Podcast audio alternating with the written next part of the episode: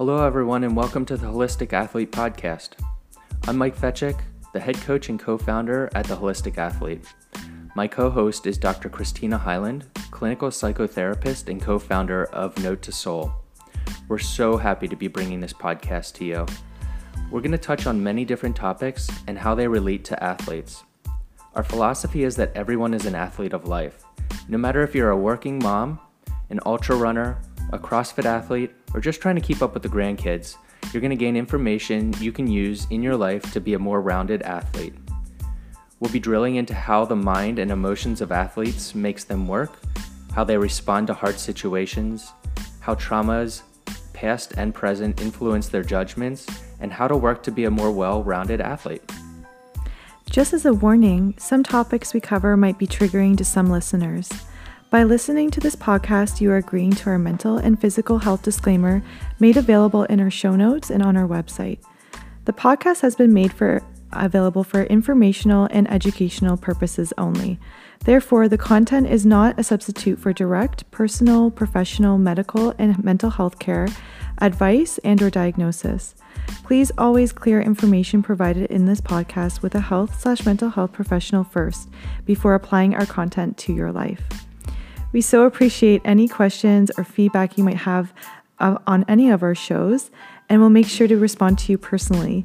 Thank you so much for being here.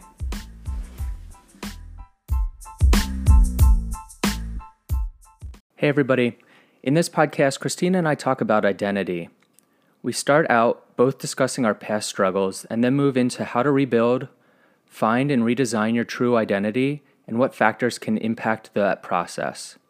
We hope you take away some valuable insights and it resonates with the lessons from our experiences. A quote that really stuck out to me during this conversation was The only way out is through. I really enjoyed this conversation, and I hope you will as well. Well, here we are. Um, podcast number one. Oh, wow. Finally. Finally. It's been a long time coming. Yeah. We uh, go out for so many walks and have so many Friday night talks and never put into words and action some of the stuff that we're doing. So it's it's oh. good to finally be able to. Kyoto wants to join us. Yes, Kyoto. This is my Russian blue six-year-old cat who can't uh, be apart from me. So, but yeah, it's so true. We spend so much time together, just like hashing things out. So we finally realized we're like, why aren't we making this into a podcast? Like we spend so many hours just going through so many deep topics. So finally we're here. It's so exciting. yes. Hopefully um, everybody finds this really informational and um, helpful. And uh, let's just get started, you know? What do you want to talk about today? Oh gosh. I feel like because this is our first podcast and like, you know, there's just so much about the development of this podcast that I feel like we need to share that more. Like, what kind of brought you to developing the holistic athlete, and how did your own healing kind of evolve into this inspiration for it? Hmm. Yeah, I mean, I, I think a lot of it has to do with the fact that I spent so much time in the triathlon, ultra running, running world, and my identity was so tied to that with mm.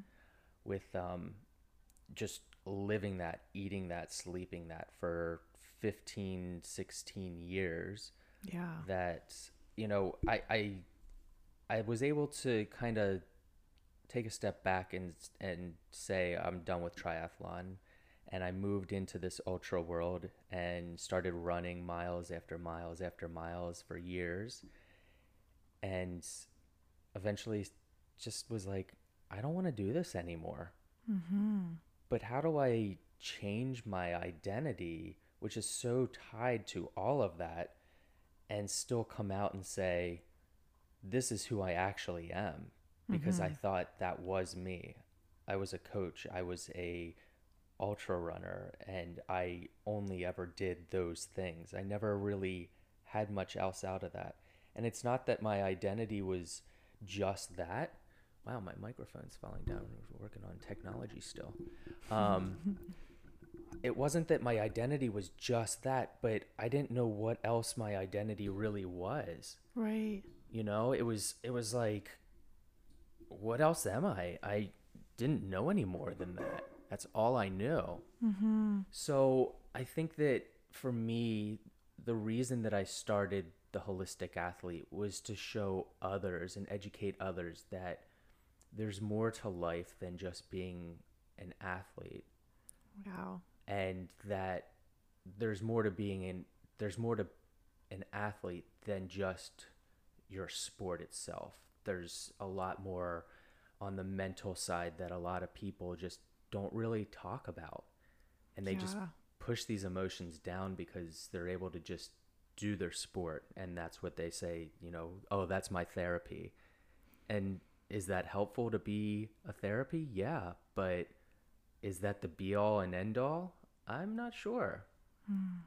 Kind of like sounds like it evolved to you for you to be maybe in the beginning it was super therapeutic but then it sounds like there was a point at which you started realizing this isn't healing Mhm. for me this at least that's what i'm sort of picking up on Yeah, yeah, like yes, I threw myself into the sport and I loved the sport, but I wasn't really doing any work towards healing to make myself a better human being, which was actually going to make me better at whatever sport I wanted to do. Right. Yeah, because it's kind of um like to me sounding like when you when you first started like getting really into it, you kind of don't necessarily we probably didn't imagine it would get as like extreme sport as you got into it, right? But you kind of slip into and it's very like a great source of distraction and a great source of keeping oneself busy and I can see how that might you know unintentionally numb a little bit of certain traumas or emotions that you didn't necessarily have to face. So it's kind of rewarding that way. You you can Mhm. really keep yourself busy. But you kind of described to me what I was interested in, which is this moment that you had where you realized like wait a minute, like who am I beyond this and what like where why have I come to this place where I'm just running so many miles and I'm drained? Like was there a moment where you can you remember a specific moment or was it accumulation of Yeah, I, I I think that a lot of athletes kind of follow that same path of they just don't know any better. So for me, it was not knowing any better, but then it was also this like going through the motions and not really loving what I was doing. Like I was mm-hmm. putting in these high mileage weeks. I was swimming high mileage when I was doing triathlon, but there wasn't a love for it anymore. And it was kind of like, why? Why am I hmm. doing this? You know, kind of questioning your entire existence as to as to why Wow. you're doing so much and it was masking a lot of you know maybe underlying traumas not in the sense of like you know getting hit by a car or having a childhood trauma that was like you know really crazy but it was my yeah my mum- numbing mechanism i guess Right. I can understand. I can really personally relate, but it's really inspiring to me because, like, if this was kind of a side hobby, it would be one thing, but this is so tied to your work, right?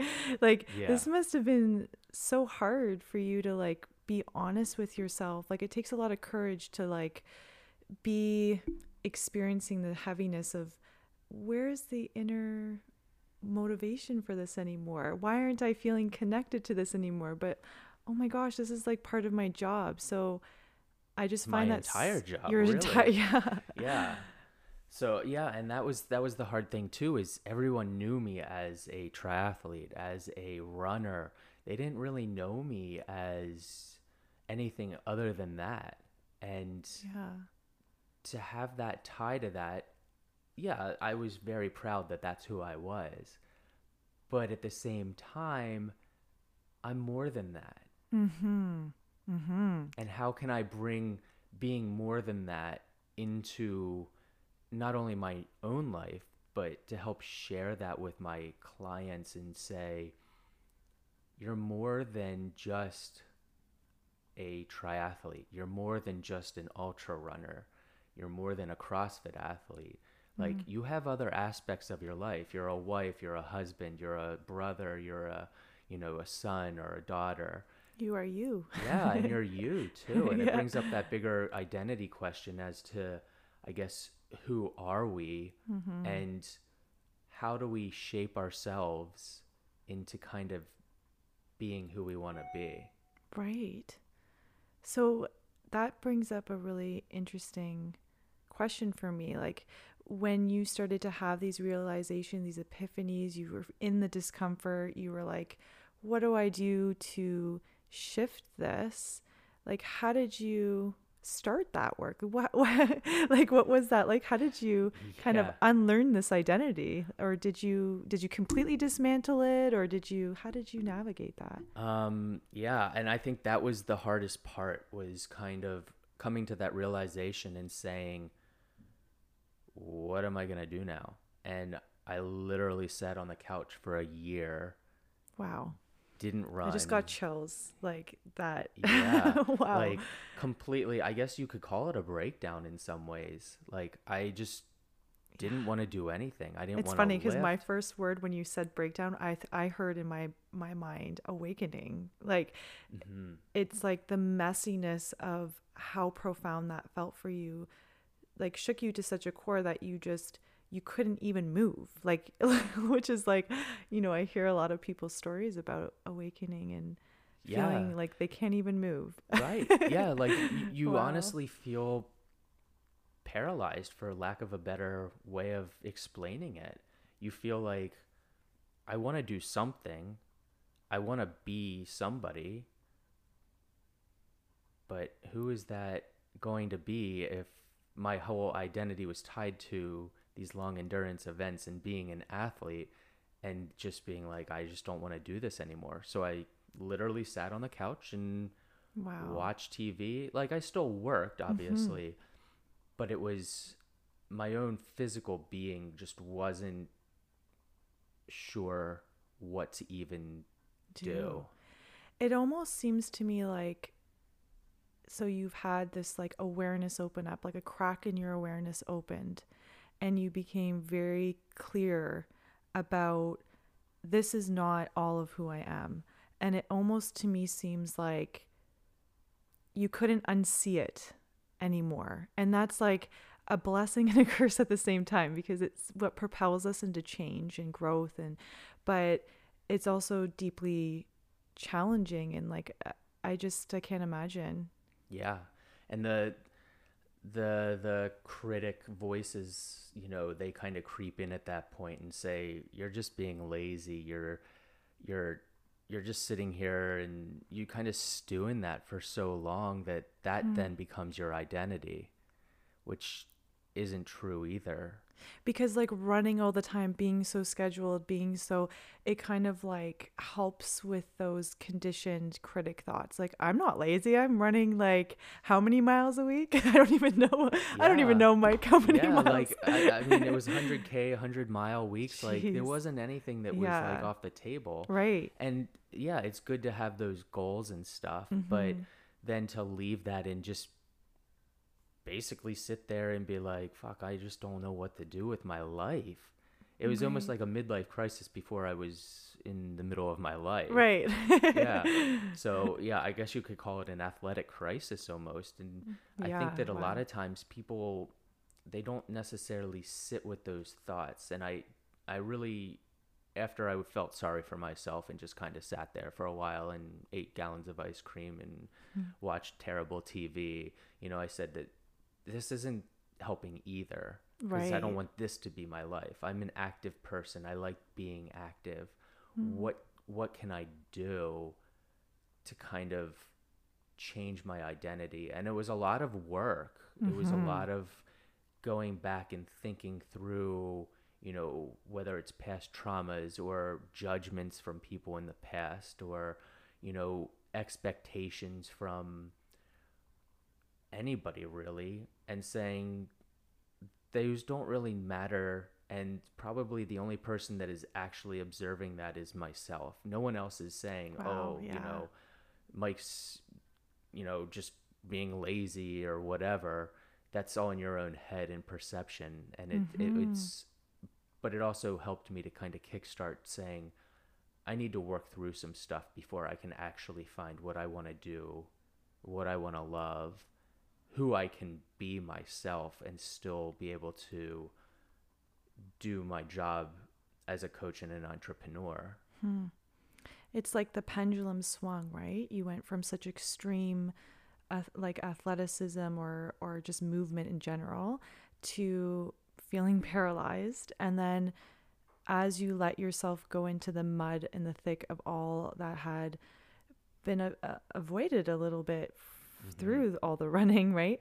Um, and to some degree, um, sitting with that, having stuff that came through that probably has been suppressed for a really long time. And then naturally, it sounds like you started to find your own way again. Like, but I don't want to just be immobile. Like, I want movement, but how do I find a healthier or just more in alignment? Not Yeah. even like healthier, just in alignment with who you are. in really. alignment, Yeah. finding those kind of like ways to say, this is actually something I enjoy doing, whether it's a creative process of writing or, you know, creating music or or going out and moving my body, but not doing it in a way that was necessarily like as demanding. Mm-hmm. And I think that was kind of like the first step. And I know you see this a lot in your practice with the pendulum swinging with like foods and stuff like that, where people are like so hyper focused on living and eating a specific way. And then as they intuitively start to eat, that pendulum always swings the opposite direction. And I know this is a yeah. totally different podcast that we can kind of Dive discuss, into, but, yeah. you know, like going from zero potato chips to eating 12 bags of potato Right? chips a day, like you're going to have that swing. And then it's finding that middle ground where you come back and say, Mm-hmm. this is actually where I need to be. And it's a stress relief. Yes. Yeah, like you're coming off of the nervous system overload of how you were living to I'm actually resting. Mm-hmm. Yeah, totally. And I think that that's really important for people to find in themselves. Mm-hmm. But let's talk about your story a little bit. Yeah, I I mean, I'd love to and and it just sort of I am intrigued um especially with the natural kind of coming back to yourself. For me it was kind of like it was very I mean, I've had a pretty tumultuous journey in my life. Yeah. Um I'm a pretty open book though because um I think it's so helpful to know people's stories and hear the depths of kind of how their journey evolved. Mm. Um, so yeah, I'm happy to share. I mean, for me, honestly, Mike, it was like in terms of identity, um, it wasn't so much about like finding who I am versus who I'm not. because, and I'll explain that a little bit because I think for f- so much of my life, I was trying to be someone that I was not Mm-hmm. and but then because of my conditioning believed so much that that was who I am and what I should be. Yeah. So when I started to have all these signs of but that isn't me and that isn't me, it got me more clear on who I actually am, which um you know really was life altering in a lot of ways. Like Mike knows my history. Yeah. really Yeah. life altering. Yeah. but it's amazing the hoops that you jump through to try to maintain what you feel like other people expect of you or see you as. You've developed these external identities to other people of who you are. And you don't want to lose that. Like it's very rewarding. Um, like just to give some examples, right? Um, I mean, growing up, like definitely to kind of I was a very high emotional kid. Like as a young child, like really like significant emotions, right? Yeah. And um and at the same time knowing I felt different and not having the language um, or the representation um, for me with sexuality, especially like not having the media representation of that, um, growing up Catholic. and yeah. like there's yeah. so much we could talk about, so but much. like being raised in that, um, even though my parents are just so open minded, um, it just wasn't talked about. So I'm feeling very different feelings than other youth like that were naturally connecting to the opposite sex and i'm just why am i feeling so disconnected um, and not having those same interests mm-hmm.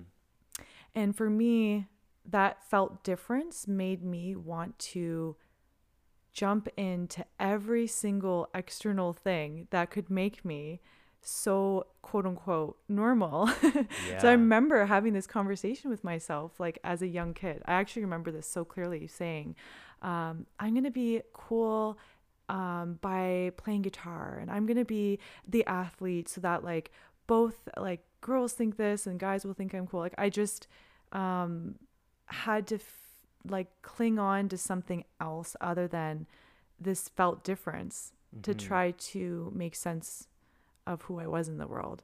So I got very, very involved and busy, like very much. Um, like I played rep soccer. I was doing creative work, like just always.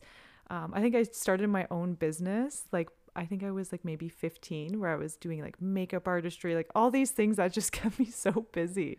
So do you think yeah. that that was to kind of keep the actual feelings you were having at bay?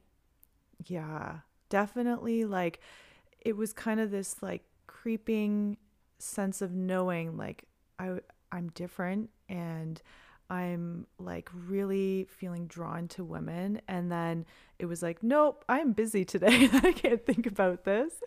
And it's so wild to me because, you know, just the hoops that I jumped into to avoid my truth. And um, that's when things started to slip into more of an eating disorder because, mm-hmm. you know, when you're trying so hard to avoid yourself and you can't really as you're like going through puberty and chemically feeling things and i was definitely feeling things oh, sure. for a woman it was like how I, I it wasn't conscious but i know my unconscious was trying to find ways of coping and definitely the trauma of um, witnessing homophobia even in my own family um, not my immediate but just generationally. And then growing up in this catholic environment i definitely did not want to face that right? So yeah and i mean it still has to be hard. Like we're still not at a point of complete acceptance and seeing that in in today's society. It's gotten so much better. Yeah. But there's still a lot of that out there i'm sure that is hard. oh yeah yeah i remember it like slipping out of me and sharing it with someone um just like oh, i think i'm like either bi or something and it was so vulnerable for me to share it and they're like oh don't worry it's just a, you're just going through like a typical teenage phase like you'll be fine and just like the con- like you said like it's just so um conditioned especially during those t- those years like that time era it's like so much more talked about now i feel like but uh during that time there was no like even television representation. I didn't really have much of access to the internet. I think we had like MSN when I was in grade 12. it's really dating me. chat rooms and yeah. MSN Messenger and then you put up your little aim like you had like the away message that you always made like really angsty if you were in a bad mood and yeah. things like that. Oh my gosh, that's so funny. It's so funny, so dating us.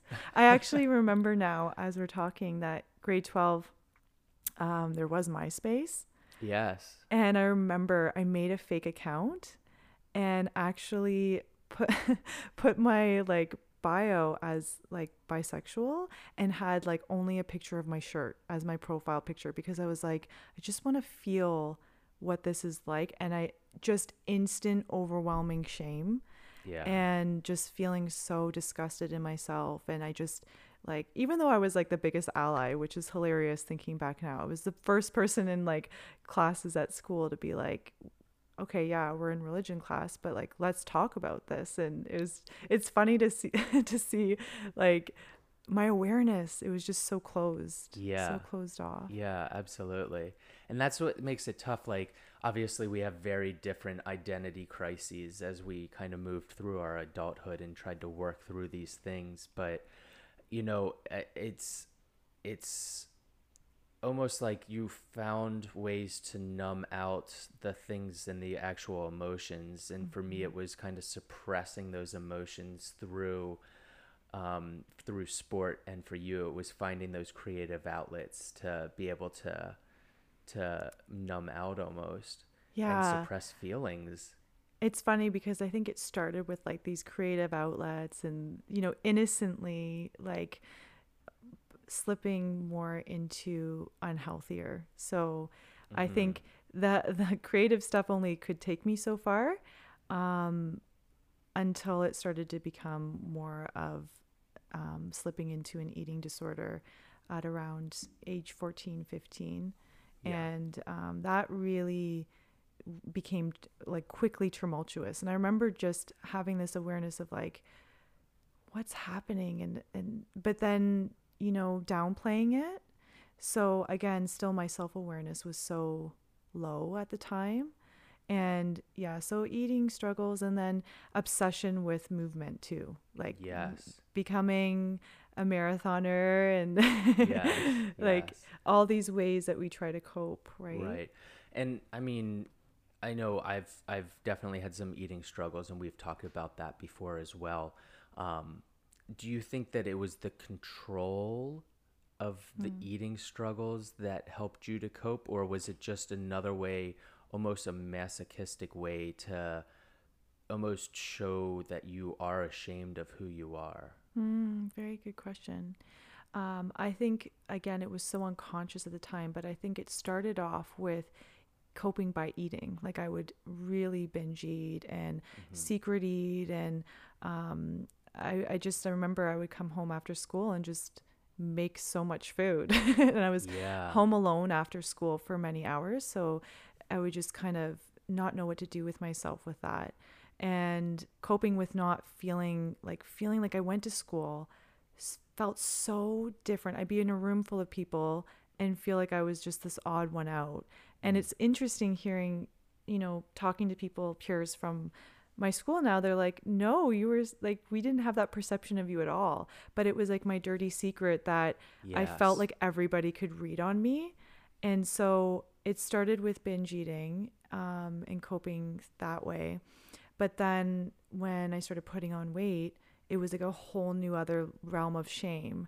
And so, well, what do you do to control that? Right. So then when I was starting to restrict, it was that like extreme like power feeling of like, oh my gosh, like I am able to control this today. And it was this sort of temporary relief from feeling not enough and not good enough. It was like, I have like power over this. And so I am strong. I am resilient. I am, um, you know, powerful or whatever. And then you inevitably, your physiology takes over. And so then I would go through these cycles of just like restriction and binge and restriction and binge. And, and my weight would just fluctuate so dramatically. And I remember, um, I, this was all closeted, just like yeah. my sexuality. Right. So they really were tied. And we know this in the research now that um, like either sexual traumas or sexuality is so tied to eating struggles. Mm. And um, yeah, it became my new identity, my eating struggle. Right. So, what helped you to kind of realize where you were at and say, this number one isn't me? And obviously, some of this is probably physiologically. You can push down some of this stuff for years and years, but no matter what, your body is going to say, no, this is who you are, you know, and Right. this is who you have to become. How did you start to kind of come to that realization? That's a really good question. Um, I think my eating disorder in my 18, 19 years of age kept me so regimented and routined and busy that my days were just flashing by. Mm-hmm. And I remember having, it was kind of an accumulation of random thoughts like, oh, like my life is flashing by and like, I don't like that. Yeah. and I'm exhausted and I can't do certain things that I love because I don't have the energy. So it started with healing my eating struggle, thinking that was the depth of my trauma and pain. and that was just the yeah, it was it was just the surface and that's something that I really um, speak to my clients about is like behaviors aren't the fullness of what your struggles are. Like it is just a manifestation of deeper pain. And I had awareness that there was more because I remember saying to my mom, like at about 1920, when I started to really work on my healing and my eating struggle behaviors started to subside a little bit, Mhm. um, which I'm sure we could go into a whole other podcast about Yeah, um, sure. how that developed. But I remember saying to her, like, there's something off about me that I just I can't pinpoint, and yet I was so tied to the identity of a heterosexual path because I just it's not even like I had inherently conscious notions of homophobia like internalized homophobia like it's Yeah. i would never have identified that way as i said i was such an advocate but it was like the moment i would step into feeling that for myself it was like no no no and there was a bit of confusion because um, i was so low self-esteem about my physical appearance that if i got male attention it felt like affirming to me. So it was kind of pulled that way. Right. so there was so much confusion and i just remember um, every time i would date a man i would be like met with such an aversion to being like intimate with them that i would inevitably come up with conversations with them around like why aren't we being able to be intimate together or close or even cuddle or affectionate? Like there's this wall with you yeah, like and- a disconnect in some way. hmm And those were all, there was all these little omens, right? These signs and The red um, flags that none of us ever really look at in Yeah. our identity, I guess. right? And um, it wasn't until I actually met my mentor in my earlier twenties when she asked me the question, um, "What is your sense of self?" And I was like, "What?" like it was such a deep question, and it was like so foreign to me at like 19, 20 Hmm. or however old Mhm. I was at the time. But it really made me think about, yeah, like who who am I really?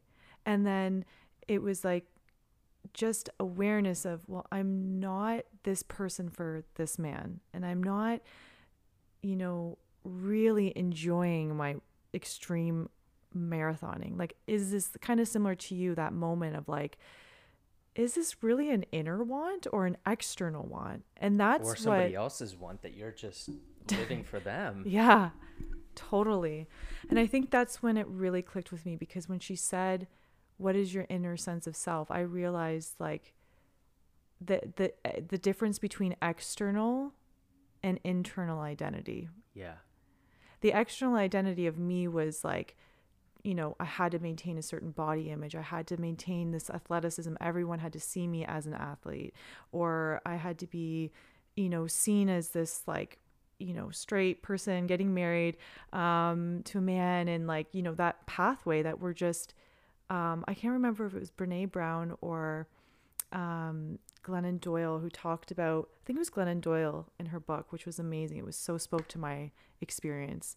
Um, her book was fantastic and and she speaks a lot about like just these like heteronormative like next steps like not even just heteronormative but just societally normative right like you go into this school and you need to do your university and you got like it's just so laid out for you Right. It's go to university, come out, get married, have kids, two kids, a car, you know, a house, everything like that. It's very normalized and chunked out, and that's not how we want to live, let alone No. should live. And for me it was like being so modeled people pleasing Mm. it was like, well, why wouldn't I pave the right, pa- like, you know, carve out my own right path that way, right? So I just never really questioned the conditioning. Yeah. And it was all these failed attempts at male relationships that made me really ask these questions like what what isn't working here and why is this not connecting to me um, there were so many moments like that it's hard to even pinpoint. It feels like a different lifetime now. Like when i look back i'm like wow that's a whole different And isn't that interesting Yeah. that you say that? Because uh, you when you start to find who you truly are and that identity those lifetimes just seem so far and so far away that you used to live because it was such a almost a, a mask that you put on which is funny i know we're Yeah. recording this now but it is halloween and right to, to, you know you put on these costumes for everyone else but when you finally peel all of those off and you become who you are all of those past lifetimes seem so far away so far away. Like I just remember being like very um fresh in my marriage to a man. right? Yeah. Like even going as far as like marrying a man, yeah right? And sitting there and being like I had this weird thought, and this is where the psyche is so fascinating because the unconscious sometimes just comes through. Like for you, like it just was such a random moment, right? That you were like, "This isn't working for me anymore." Like, right and maybe at that point i had already been doing some work you know you and i had already done a lot of work on food relationships and body image relationships for me so that might mm-hmm. have just been the next step in my kind of iteration to finding who i am yeah. but for you it was like Yeah, it was like similar, I think, in the sense we both, I guess, worked through the surface, right? Right. So you're getting closer to the root. And at that point, I had been fully healed from my eating disorder, like in terms of behaviorally. yes Um, the deeper root of that, though, wasn't even wasn't. the ev- eating disorder at all. That was just yeah. a, a mask and something to concentrate on. Yeah. And so I remember having this really weird, like, light bulb moment where I was like, you can never be with a woman now. And that was like the weirdest thought. I was like, because at that time I hadn't deeply reflected on my sexuality. I just thought I'm more asexual and, you know, that's something that's been accepted in my relationship and um, really respected and loved. And so I'm like, oh, wait a minute. Like, why am I having that thought? So sometimes your true self comes through in, in different ways. Some people, it's like a, a message like that, or it's, um, you know, a, a health issue where you can't, you have to face yourself. But I think I had been doing so much deep relaxative meditation work that I was having these thoughts come through. And that really never left me, that thought. It was just like something felt, again, right versus not right for me authentically. And um, And it was actually listening to that for you mm-hmm. instead of just pushing it back down, I guess. yeah, like kind of to your point of like when you ca- when you see, you can't unsee. Yes. similar to your experience. So I couldn't unsee that there was something there about women. And because I was slightly open to that, um, when I did actually end up encountering someone who I was really attracted to and interested in, um, I really couldn't unsee at that point. Yeah. and I was like, for sure. oh wow like okay so now i'm recognizing i am not heterosexual like in my identity right i am this is definitely what people have been talking about for so many years like people share their crushes and their like but i had been so closed off to my body and i think that was an unconscious like mechanism of an eating disorder like you're so turned off from your body how do you Yes. even have reception like of what you really are drawn to like i don't know about you but when i started to do my healing work i remember standing in front of a fridge and being like what do i actually want to eat like No kidding. Right? Yeah, right? I know. Like, for me, it was jars and jars of peanut butter every week. And now I'm just look at peanut butter. I'm like, oh, shit, I don't really like that. I don't want to eat that, you know? And it took me a long time, even for like eggs. I was eating like 12 eggs a day and all this stuff because that's what you do when you're, you know, trying to get an extra number of protein or whatever it is.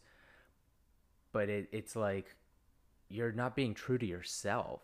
no all the rules right? Like all Yeah. the dietary rules. It's like life rules. It's just another per, like um, symbolic representation of the deeper parts that we we repress and we deny. Um, is really symbolic of our eating struggles. It's like, what am I? What else am I suppressing? And I remember um, my friend saying to me, and this was another moment. It's like these little, again, these omens. She said to me when I was thick in my marathoning. Um, this is before I was even married to a man. Um, and she said to me, "What are you running from?" She's like, "Christina, I was a marathoner for years, and I I couldn't understand. I'm like, why won't you run with me? And she's like, oh, I'm done that chapter of my life. And she said, because I was running away from my trauma so symbolically, what are you running from? And I was so angry.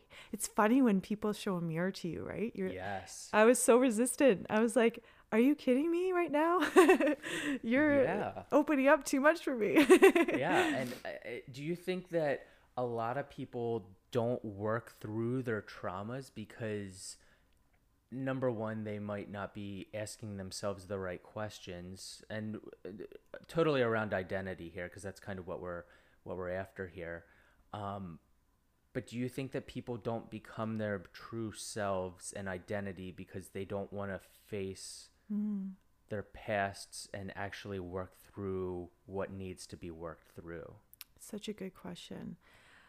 Maybe for some, for sure. And I think for a lot of people, it's I don't know how. Like, what is doing the work? Like, what is facing? They haven't been um, perhaps even raised in households where emotional openness, vulnerability, feeling validated for your emotions has as the foundation hasn't been cultivated. right So, you know, people have really amazing awareness. Like most of my clients who come to me, especially with eating disorders or identity struggles, like some of them are the most intelligent people. Like I would say they all are, and very deep-minded people. And they ha- they'll say to me, like, I know my traumas. Like I'm so aware. But how do we move from awareness to deep change, like deep shift? And I think um, I don't want to speak for your experience, but I do feel that the only way out is through. Yes, it, it definitely is. Like that's exactly the only way. You can't just say, "Okay, I'm going to put all this shit in a box and put it over here and never deal with it again." Like mm-hmm. there's no way around it. You have to go through dealing with the hard stuff if you mm-hmm. want to find the good stuff. Right.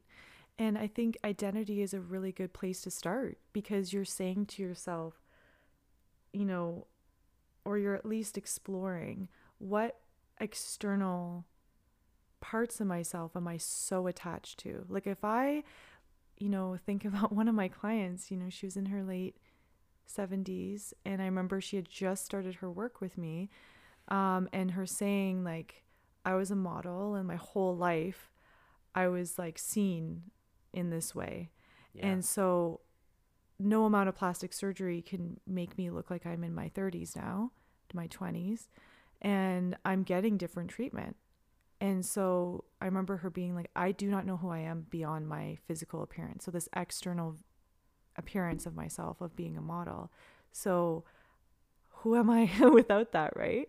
And so I think, um, Do you think that societal demands on her that just kind of and really for any of us, right? With the social media reel of everybody's most positive things always and everything. Do you think that a lot of people's identity get lost because they realize that they need to fit into these societal norms versus just saying this is who I am.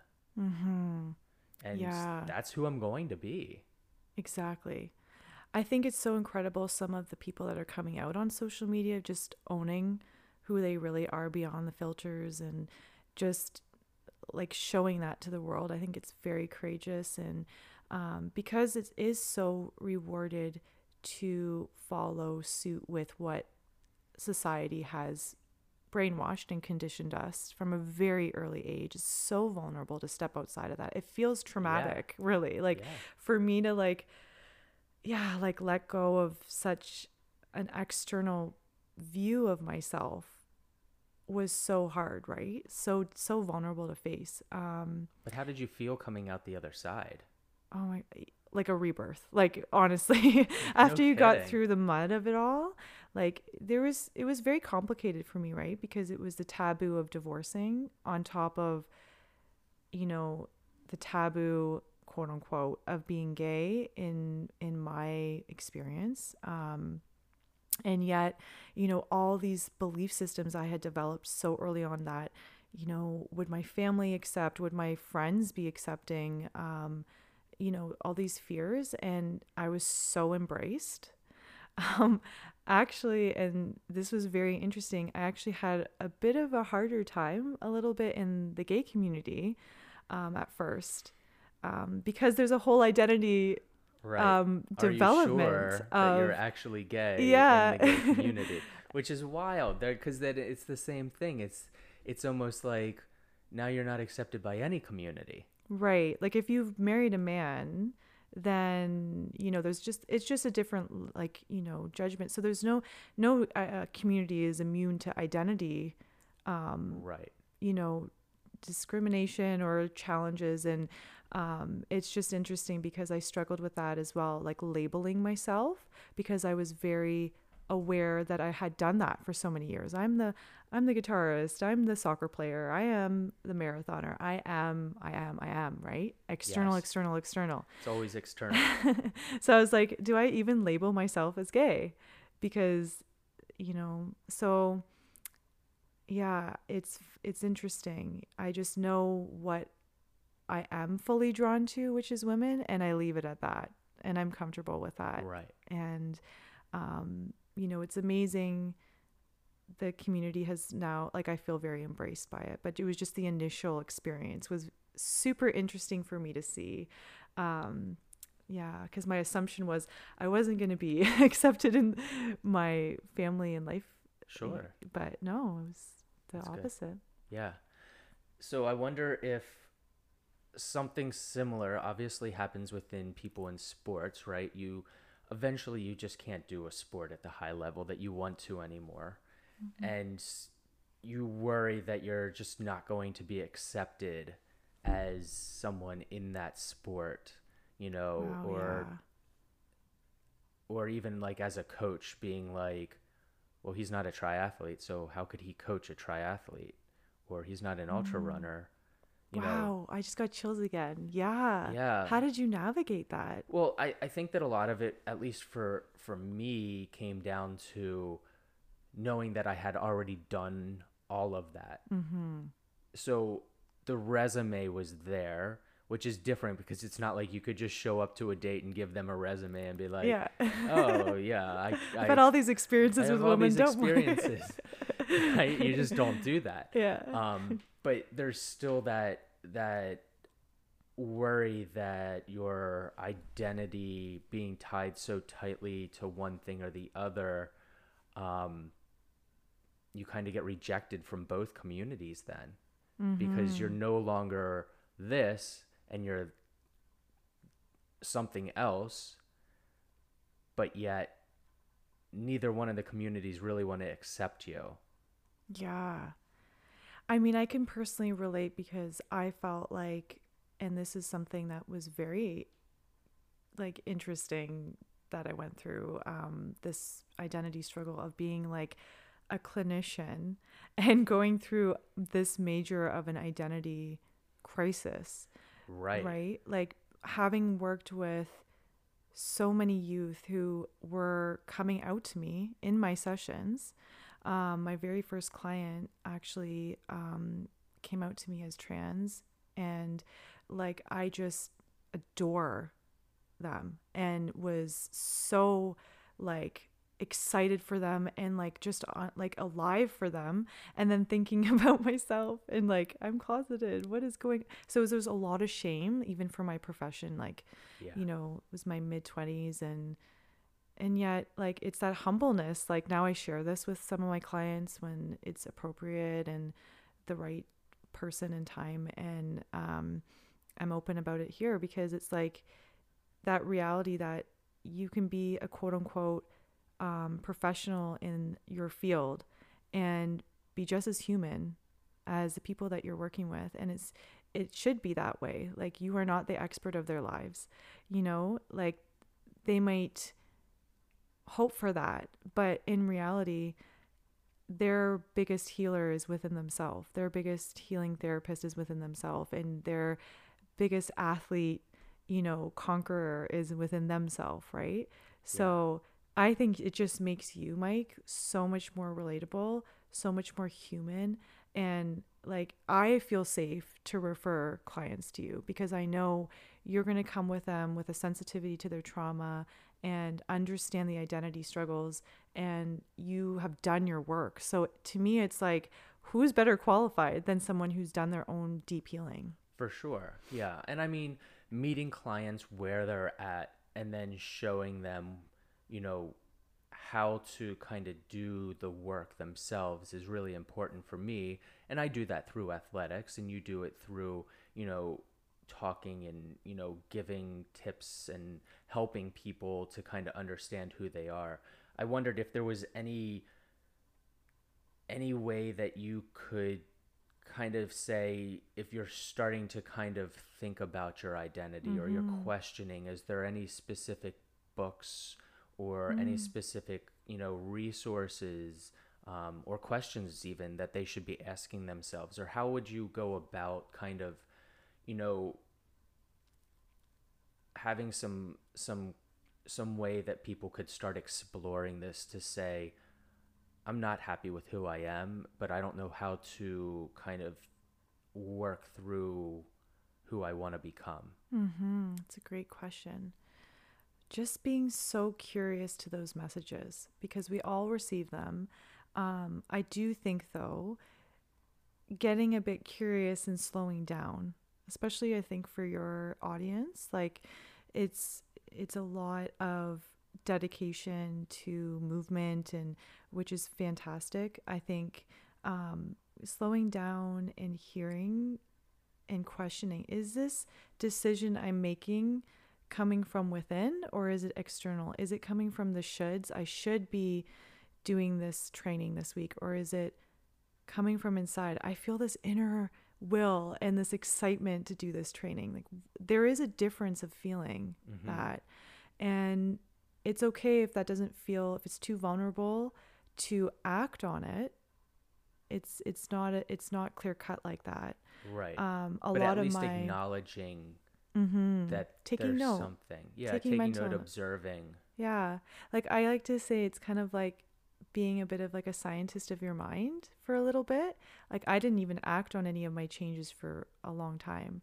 It was just like i'm noticing observing and not feeling shame about it just curiosity. Um, as if you're watching like as if you've been hired to sit outside on a bench and watch pigeons every day and the behavior of pigeons. You're going to notice they're going to have these common behaviors and you're not attacking the pig- pigeon, you're just observing it. Oh, okay. Right. Every day it goes over here to get this food and does this.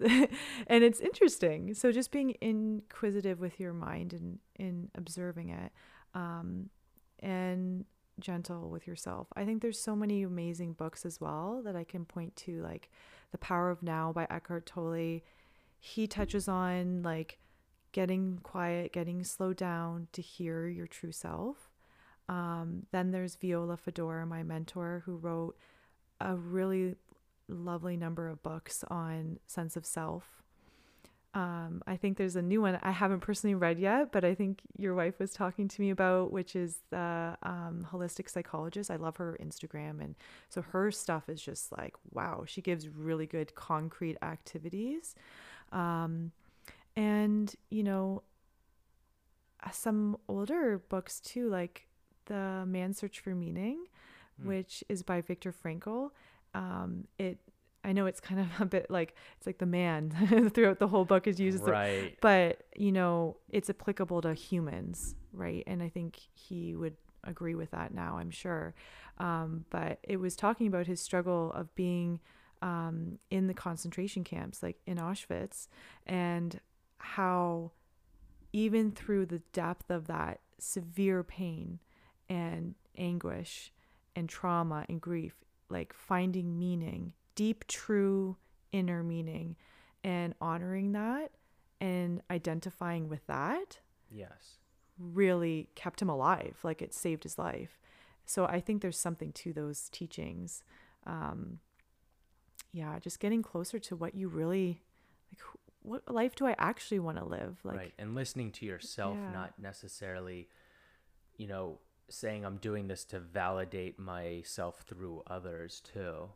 Yeah, like being aware of your conditioning. Like, what Yes. a good like a very good journal activity might be something like what messages did i learn growing up what are just the messages like what belief systems what stories have i learned about myself about the world and is that really aligning with me now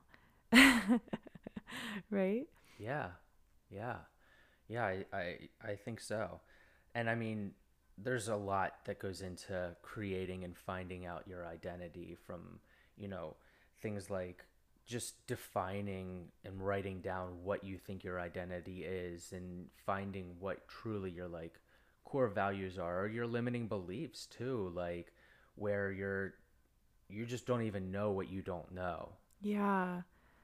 So true, Mike. And I think we could do a whole other podcast on the simplicity of finding your identity or your or just really coming back home to your real true you. yes Um because I think it's actually so simple. Um, but we complicate it We because complicate it of our ana- analytic everything. brain. yeah, especially as analytical thinkers, right? Like we just want to like figure out the exact pathway to like know your true you fully and to accept it and embrace it. And um, I think it's actually a lot simpler. That is something we could definitely, if people are interested, like dive more into. I think. Yeah, absolutely. And I think that that is fascinating. I think diving into something like that would be really really good even if there's some activities that we can do and kind of I'm gonna write this down. that. Yeah, for sure. Make a note of it. We Yeah. need to make sure that we kind of come back and circle back to that. Um, we have so many topics that we want to Oh, cover, yeah. but that's definitely one that I think is going to ring true in in most of our podcasts is Mm-hmm. finding who you truly are and being true to yourself. Um, whether that's in athletics or just in your daily life, it's really important to find how to really define yourself because Mm-hmm. defining yourself is going to make you a better human being for everyone else around you. Totally. I think this is why we share our stories too, right? So that people have a foundation of understanding of where we've kind of come from Mm-hmm. and what um, areas in our life that we had to really face to understand um, or, t- or to cultivate kind of our own movement um, comfort level, why we're at, like you and I are, are in different places with our movement um, or or just manifests differently. Maybe not different places, but Yeah. it manifests is very different. Um, Which is so funny because we Yeah. both kind of started in the same realm of lots and lots and lots of running, right? you know, and lots of exercise. And now neither one of us are like super demanding on our exercise and it's it's part of our life but it's not Mm-hmm. and it still defines part of us but it's not the defining factor of who we are No. Yeah, it's so fascinating to see the evolution of that. Um, I'm curious, like, would you would you feel comfortable sharing a little bit about what your athleticism looks like for you now? Like, is that something you'd like to? yeah i mean in terms of like what i do training wise Yeah. um What does it look like? yeah Is- like I'm curious. for me it's it's it's more of just kind of finding things that i enjoy and i i've come to realize that i don't want to do one specific thing i would just want to be a healthy individual that can do many different things. So It sounds like your priorities have shifted, like, which kind of speaks to your philosophy, I think, of the holistic athlete. Yeah, for sure. And I think that, you know, a lot of that has to do with the fact that I'm not just working on the physical aspect of being an athlete. I'm working a lot on the the mental side of things too.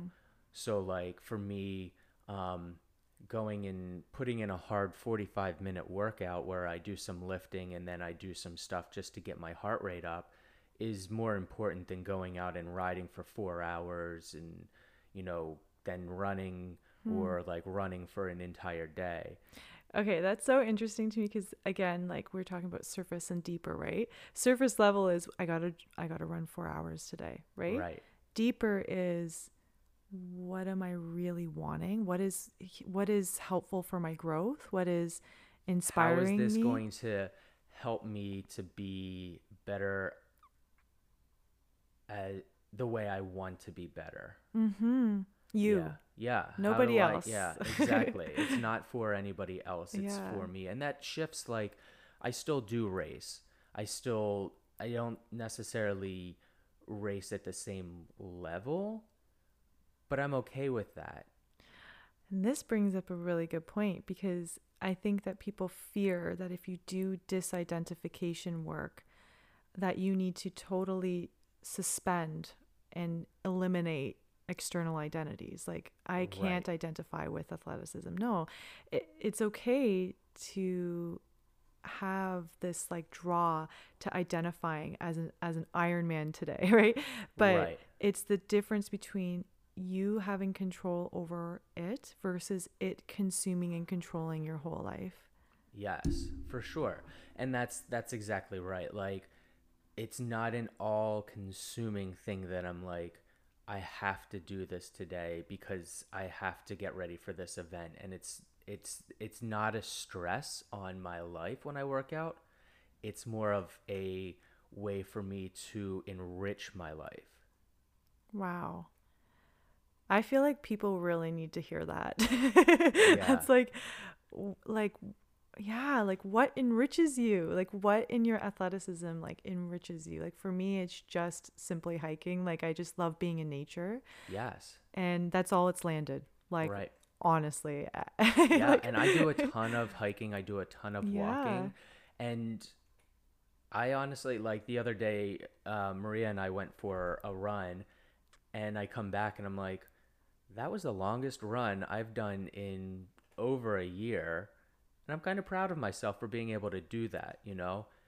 My calves hurt for they're still hurting today and it's like four days later of course but you know it, it's one of those that like that day i was like yeah i'm i'm at my parents house and i really love this area so i'm gonna go for a run. Yeah.